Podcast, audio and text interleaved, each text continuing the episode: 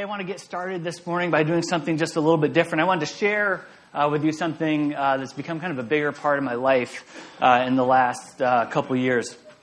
Four years ago, um, my wife uh, bought me a shotgun, right? Wins Wife of the Year award for that one.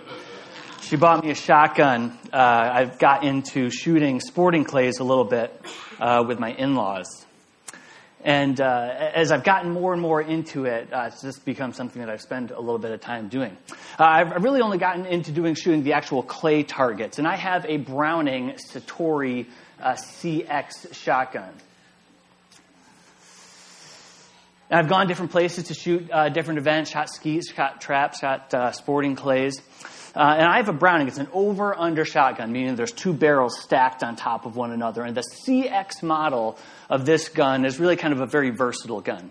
Um, it, it's set up in such a way that it's good for the different disciplines because each discipline of shotgunning um, kind of has particular things uh, that you need to be able to do. Mine, in particular, set up so that as I aim the gun, as, as the bird is flying through the air, 60% of the shot shell um, goes above my aim point and 40% below. Now, this is because most of the time when you're shooting these flying discs out of the air, they're on an upward trajectory. So even if I'm aiming a little bit low, the shot shell goes a little bit above.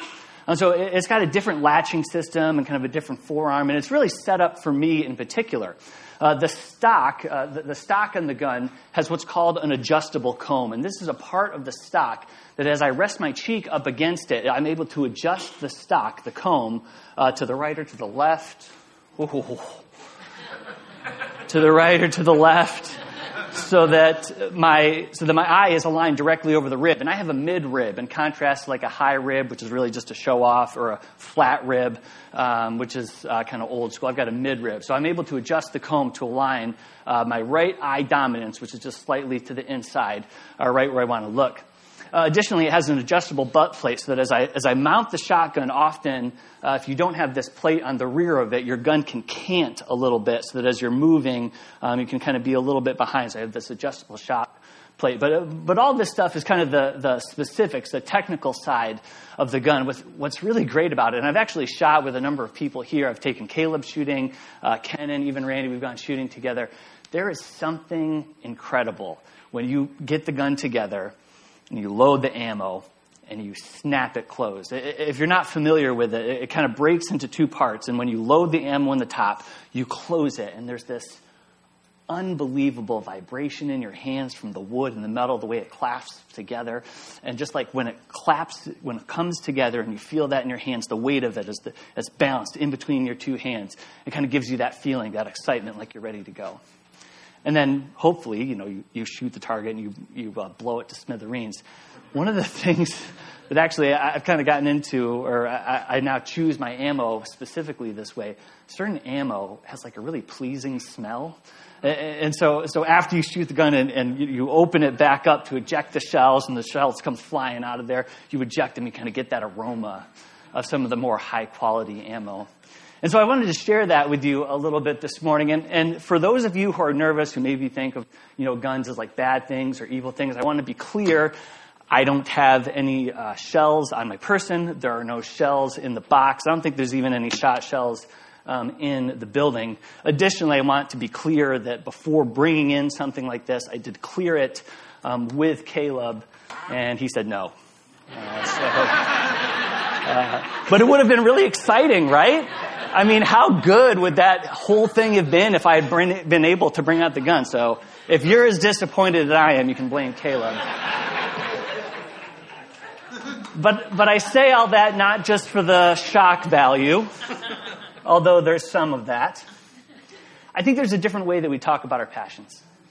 I think there's a different level of emotion that comes out when you're really talking about something that matters to you, There's something that really resonates with you personally. And as I was getting ready to talk this morning about Hebrews 7, it really kind of struck me as I was approaching the verses that I think the author has a great deal of passion for this subject. So I'd like to read for you uh, the verses. Now, I'm not going to be able to cover all of them. It's a rather lengthy passage, uh, but I'd like to read to you the verses. So listen along with me. this Melchizedek was king of Salem and priest of God Most High. He met with Abraham returning from the defeat of the kings, and he blessed him. And Abraham gave him a tenth of everything. First, The name of Melchizedek means king of righteousness, then also king of Salem means king of peace. Without father or mother, without genealogy, without beginning of days or end of life, resembling the Son of God, he remains a priest forever. Skip down to verse 11. If perfection could have been attained through the Levitical priesthood, and indeed the law given to the people established that priesthood, why was there still a need for another priest to come? One in the order of Melchizedek, not in the order of Aaron. For when the priesthood is changed, the law must be changed also. He of whom these things are said belonged to a different tribe. And no one from that tribe has ever served at the altar. For it is clear that our Lord descended from Judah. And in regard to the tribe, Moses said nothing about priests. And what we have said is even more clear if another priest like Melchizedek appears. One who has become a priest not on the basis of a regulation as to his ancestry, but on the basis of the power of an indestructible life. For it is declared, You are a priest forever in the order of Melchizedek. The former regulation is set aside because it is weak and useless. For the law made nothing perfect. And a better hope is introduced by which we draw near to God. And it was not without an oath. Others became priests without an oath, but he became a priest with an oath when God said to him, that is Jesus. The Lord has sworn, and he will not change his mind. You are a priest forever. Because of this oath, Jesus had become the guarantor of a better covenant. Now there have been many of those priests, since death prevented them from continuing in office, but Jesus lives forever. He is a permanent priesthood. Therefore, he is able to save completely those who come to God through him, because he always lives to intercede for them. Let's open with prayer. Heavenly Father, we thank you for this opportunity to look into these verses. I pray that we would, we would understand their meaning and their context, the knowledge that they give. I pray that we would see the connection here between Melchizedek and Jesus. I pray that we would have right understanding how these verses can inform our lives and our relationships, and finally, that we would be transformed by the knowledge therein. I ask that you would quiet my voice, that we might hear yours. In the name of Jesus Christ, I pray. Amen. Now, as we get into this this morning, I do want to give credit where credit is due. As I was preparing for my message, I listened to sermons by both D.A. Carson and John Piper. So if you're in the audience this morning and I say anything that's particularly salient or insightful, I assure you I've stolen that idea from someone much smarter. Now, I also want to acknowledge the fact that, hey, we got two services combined here. I understand that you first service people are already running behind schedule, um, so I'm sorry about that. You second service people are probably still waiting for the caffeine to kick in. So I'm going to make a lot of movements up here, I'm going to try and get your attention so that we can all uh, keep moving through things. So we're going to start. I want to uh, take a look at a, four questions as we approach these verses. Who is Melchizedek? How are he and Jesus connected? What can we do with Hebrews 7 and how does it shape us? So let's get right into it as we uh, look at uh, Melchizedek. Now, the interesting thing about Melchizedek is that when we think of Old Testament characters, we often think about that there's entire books written about them, right? We, we think about Joshua or David or Samuel or Saul, the, these characters who have long stories, that there's great accounts of the things that they did and the things that they said during their lifetime. And as I was approaching this, I have to confess, I wasn't particularly familiar with Melchizedek, and it's because honestly, there's not a lot of information about him. There's this one passage in Genesis that actually gives direct reference to the things that he did and said. And we're going to look into those verses back from Genesis. But I want to give a little bit of context to it. Um, in the verses in Genesis 14, uh, Abraham has found out that his nephew Lot has been captured and Abraham organizes a group of the kind of other of his surrounding neighbors, and they go out and they retrieve Lot and his whole household, and he brings them back. And as he returns from this triumphal entry, uh, we see these three verses that talk about Melchizedek. So let's look at them up there. Genesis 14, 18 through 20, just these three verses. Then Melchizedek, king of Salem, brought out bread and wine. He was the priest of God Most High, and he blessed Abram, saying, Blessed be Abram by God Most High, creator of heaven and earth, and praise be to God Most High, who delivered you into your enemy's hand. Now, this isn't the only verse that informs our knowledge about Melchizedek. There's another passage from Psalm 110. So, this verse in Genesis was written in about 1450 BC. 500 years later, King David writes a psalm about Melchizedek and writes a song about Jesus being in the order of Melchizedek. Now, as those verses begin, as Psalm 110 begins, David begins talking about with this kind of unusual phrase. He begins Psalm 110 by saying, The Lord said of my Lord. And there, you know, there's different translations, but the way that it comes across is basically, The Lord says of my Lord. Now, this is, at first glance, kind of hard to understand the, the, these two Lords. Well, the, the first Lord, and remember, this is David prophesying, this is a word given to him by the Lord, by, by, what we think of as the Heavenly Father. So, so the word is coming down from heaven. But then David is referring to his Lord, that is the coming Messiah, who we now know he's referring to as Jesus Christ. So as he's describing Jesus' coming back in 1000 BC, uh, 500 years after Melchizedek was on earth, he, he starts talking about the coming Messiah in a particular way. He starts talking about him in very kingly terms. He talks about him sitting at the right hand of God. And we can kind of envision a throne room here where Jesus is sitting at the right hand of God. That he's arrayed in holy majesty, this, this very royal terminology for him. And even more than that, kind of in the conquering sense of a king, that his enemies are made a footstool at his feet. And as he talks about all of these ways of the coming Messiah being great in power and, and having a tremendous place and authority, then he t- gets on to verse 4 in Psalm 110, where it says, The Lord has sworn, and you will not change his mind. You are priest forever in the order of Melchizedek. Now, this is an interesting phrase, this order of Melchizedek. And the importance here is that if we need to, if we want to understand what this means, what the order of Melchizedek actually is, we need to know what its alternative is. Its alternative being the Levitical order, the order that was established by the Mosaic Law.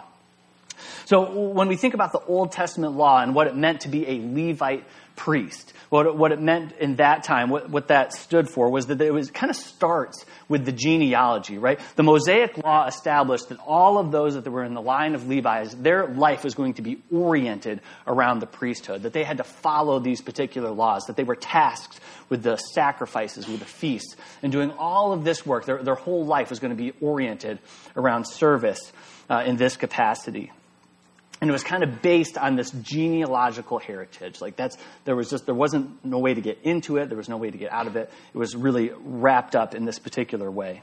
So that if we know that the levitical priesthood was kind of oriented towards this one particular um, this one particular order then we then we can move on and look at what did it really mean to be of the and hang on for this one folks melchizedekial order.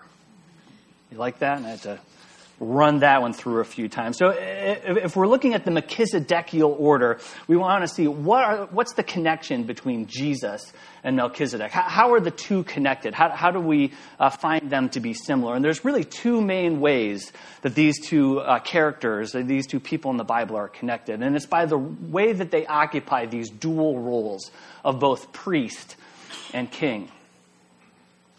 When we think of Jesus Christ's ministry when he was here on earth, the accounts from the Gospels, we can kind of clearly see that they were oriented around these kind of priestly activities, right? He, he was talking about the forgiveness of sins. He was ministering to people on a one on one basis. And, and all of his life was oriented and moved towards the culmination of his death on the cross, the sacrifice that was required by God in his holy perfection. Jesus gave himself up as the once and final high priest for all of our sins.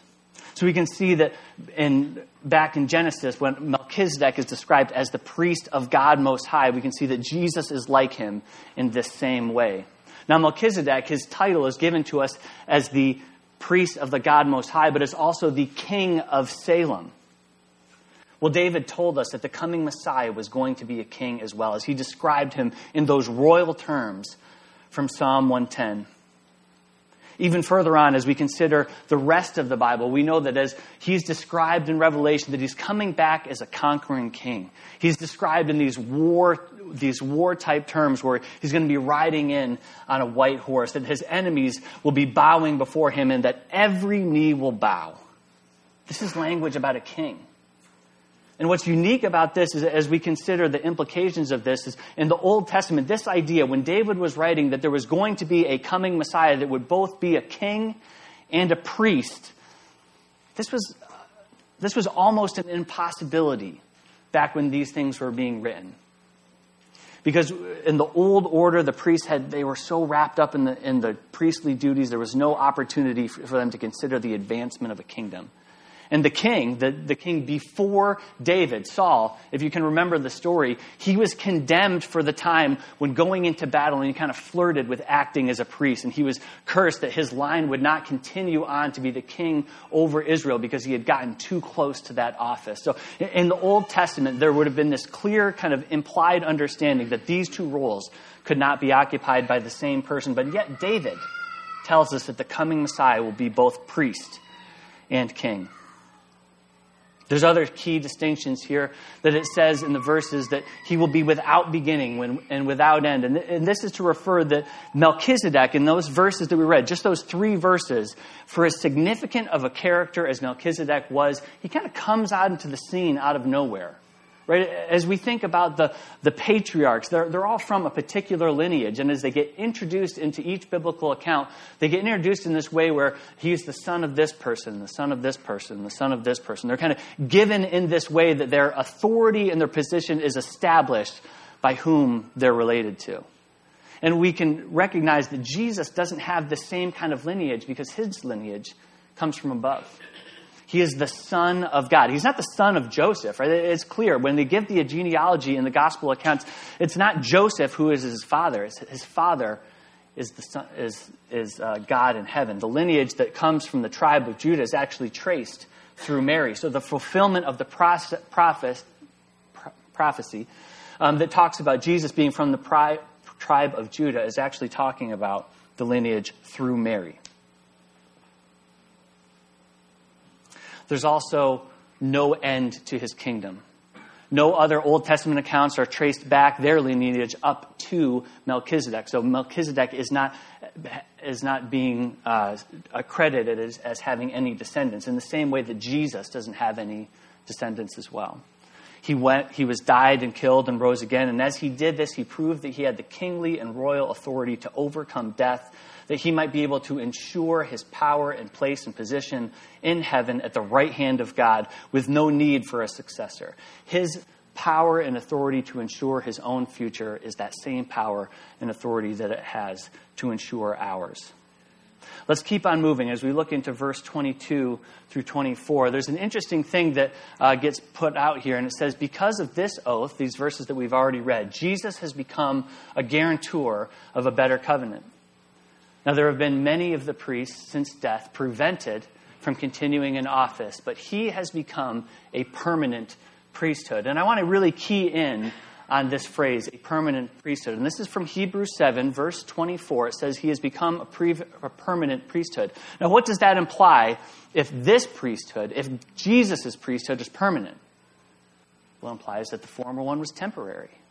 It implies that the Levitical priesthood, that the laws of the Old Testament were never meant to be permanent from the very beginning, that 1,500 years ago in the book of Genesis, that 1,000 years ago in the book of Psalms, and up through the day that we live in, the Old Testament laws were never meant to be binding on us after Jesus came into this world and forgave our sins. Now, this is an important concept for us to remember that the priesthood has changed, and it says also in verse 12 that when the priesthood changed, the law must be changed as well. The law must be changed as well. And this is a key concept that as I look into these verses, I think that there's something that we as Christians need to arm ourselves in order to explain the Bible to those who may be less familiar. We need to be able to explain the Bible as a continual text. We need to be able to explain the Bible that it's not a formulaic approach for how to earn our own righteousness. It's not a rule book or a set of guides that we can uh, pick and choose from that we ought to apply to ourselves or to others in a judgmental way. No, it's a continual story.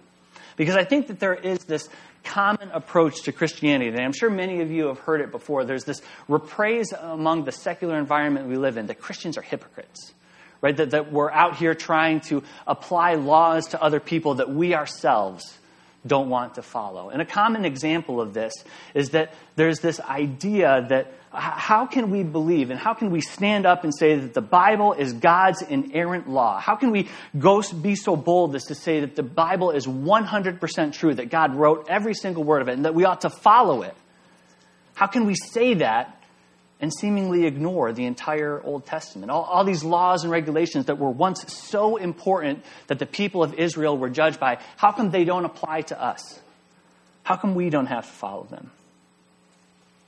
I think often this, this type of argument is made against Christians. It's important that we ought to be able to have a response. I'd like to show you an example um, from a clip that I found that I think illustrates this well.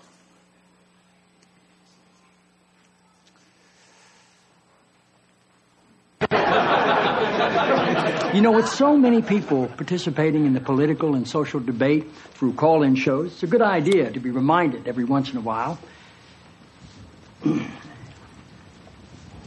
it's a good idea to be reminded of the awesome impact, the awesome impact.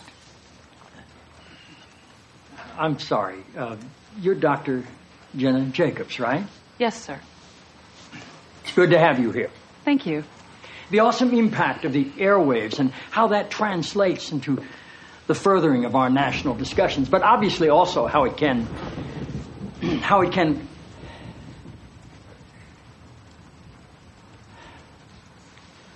Forgive me, Dr. Jacobs. Are you an MD? A PhD. A PhD? Yes, sir. In psychology? No, sir. Theology? No.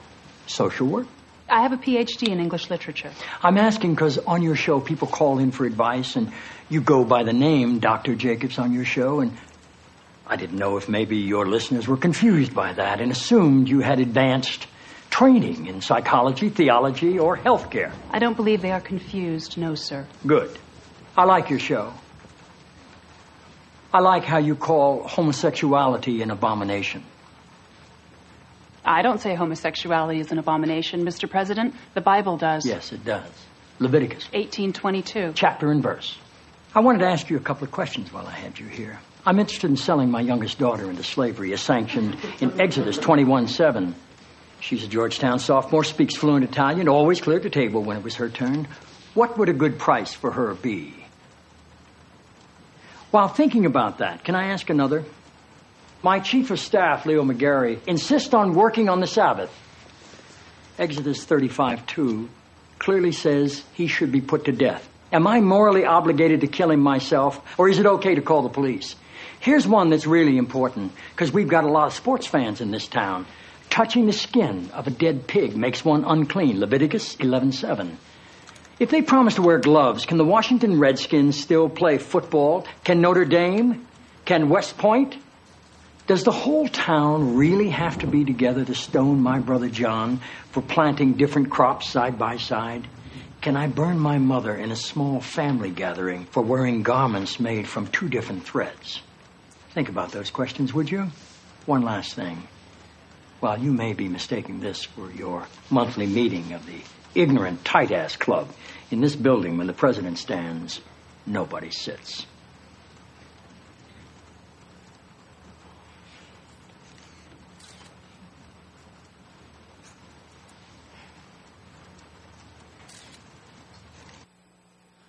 Whew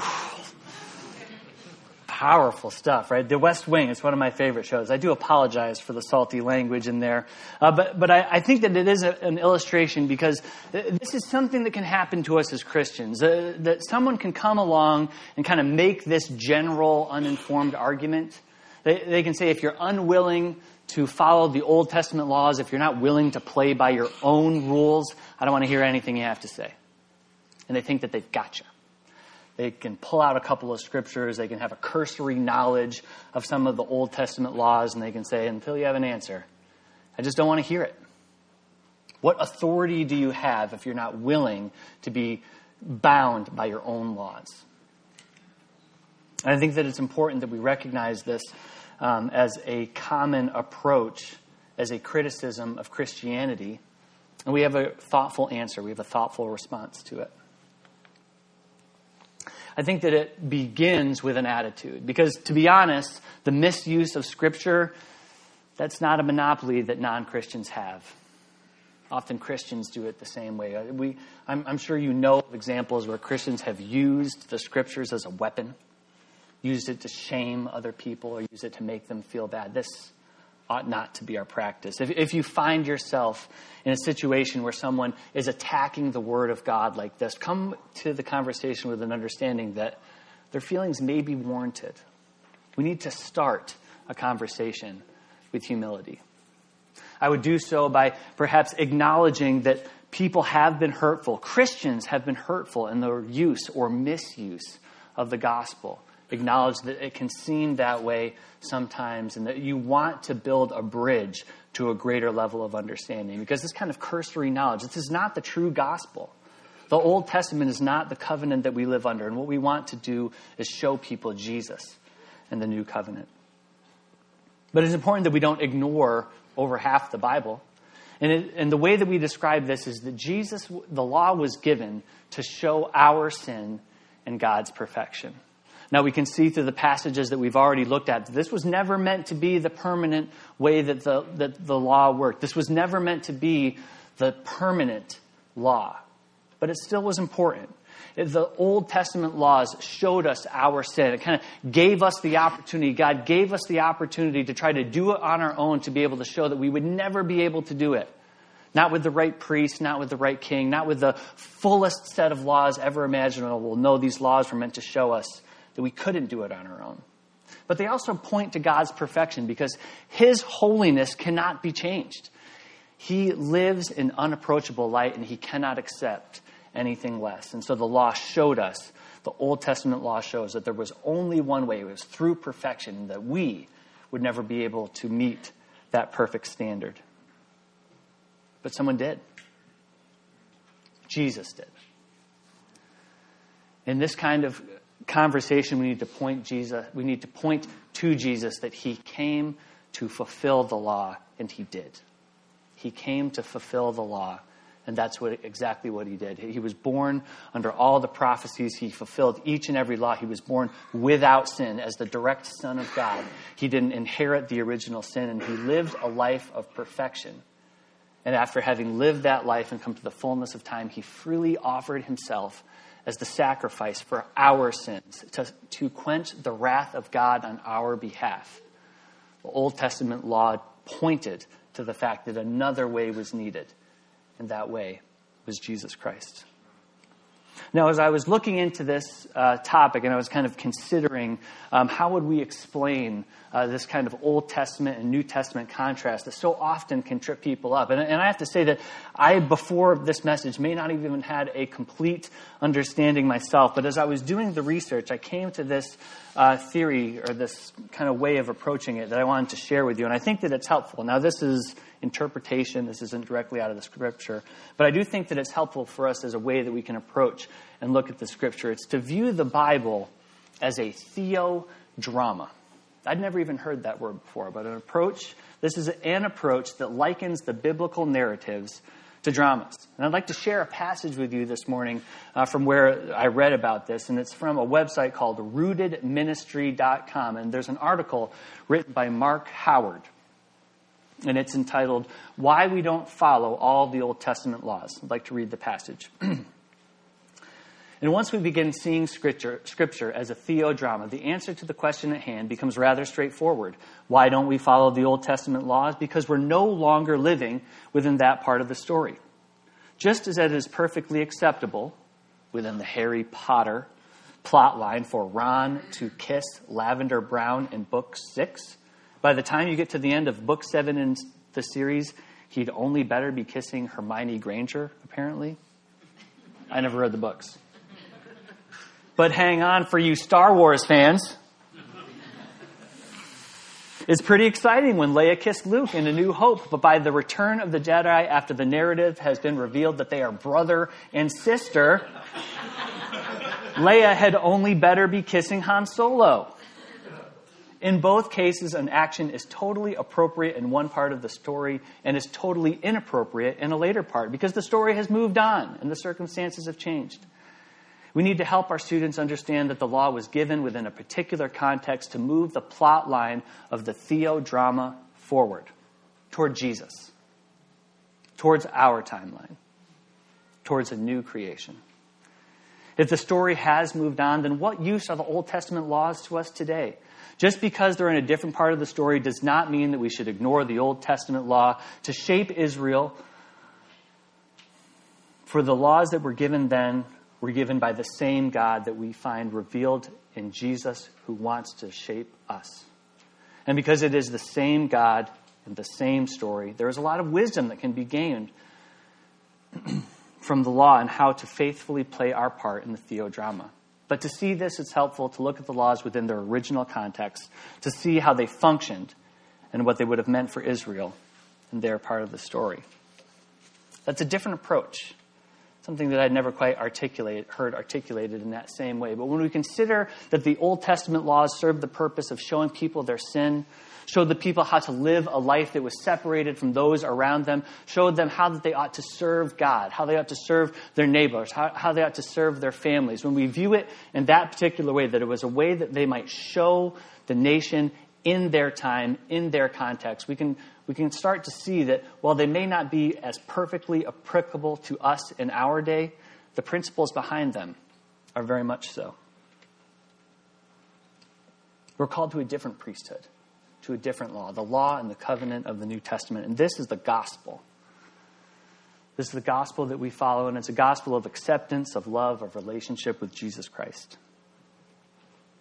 Now, if we've come this far in Hebrews 7, and once we understand that we're part of a larger story, we, and we consider that Jesus' nature and character and roles and the implications that they can have on us in our daily lives, we need to move on to the point of the entire chapter that we find in verse 25.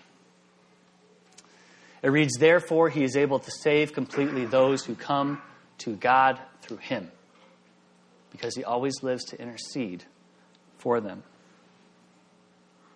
This verse completely summarizes Hebrews chapter 7 and gives us the point of this whole chapter. And this is a powerful thing to understand.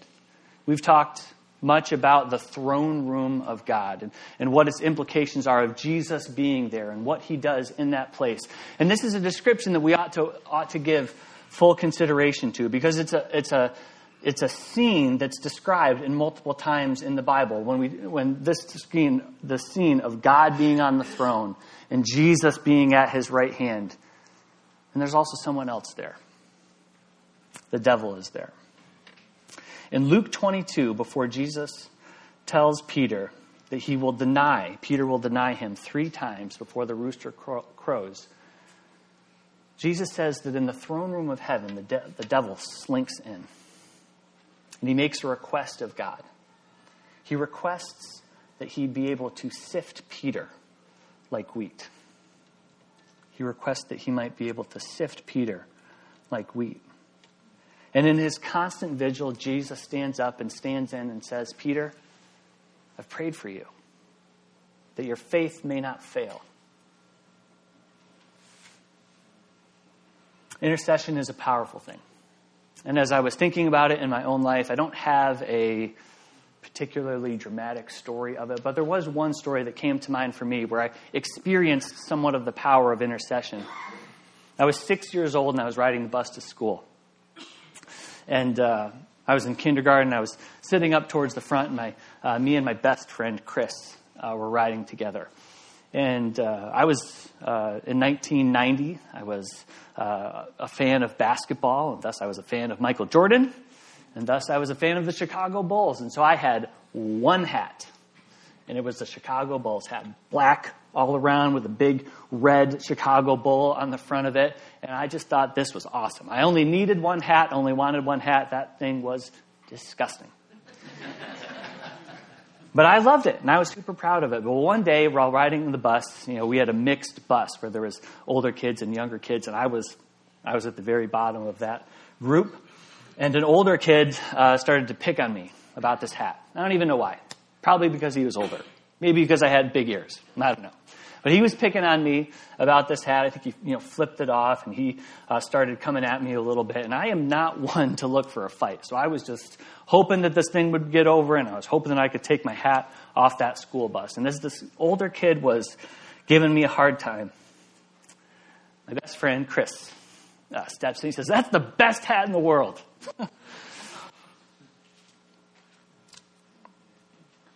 it's a goofy thing, but he stepped into a circumstance that he didn't need to. Showed the relationship that we had. That's what Christ does for each one of us. Steps in our place, steps in between us and the devil, and says he's prayed for you, he's interceding for you. Now, it's not just the devil that we need to be saved from, though, is it? Each one of us on a daily basis is barreling headlong at the speed of light to the gates of hell. The sin that we pursue on a daily basis rightly sends us to those gates. And each, each moment, each day, Jesus is standing in between the God of eternal perfection and he says, Look upon my righteousness, my perfection. Look not on this sin.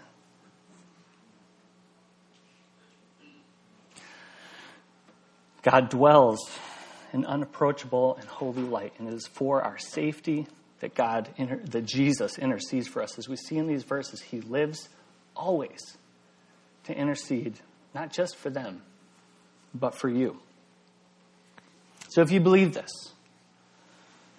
I don't have the answers to these questions, but they're worth considering. If you believe that Jesus is up in heaven and he's interceding on our behalf, what loyalty does that build? What thankfulness does it produce? What overwhelming feeling of unworthiness does it well up from deep within our souls?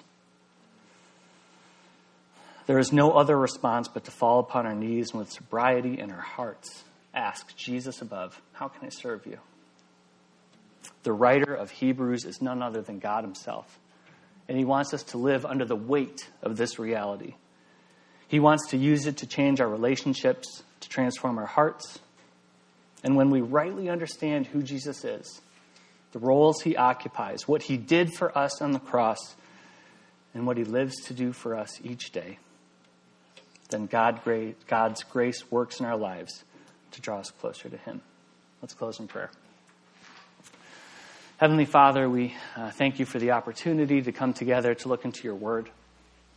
Thank you for this time and this place where we can gather in your name without fear. I pray that as we leave this place that we would consider the reality of your intercession for us. That we know that we are sinners that there is nothing that we could do to earn our salvation, but that you offer it to us as a free gift. I pray that our hearts would be changed. I pray that we would respond to the relationships in our lives in view of this reality. I pray all this in the name of the Lord Jesus Christ.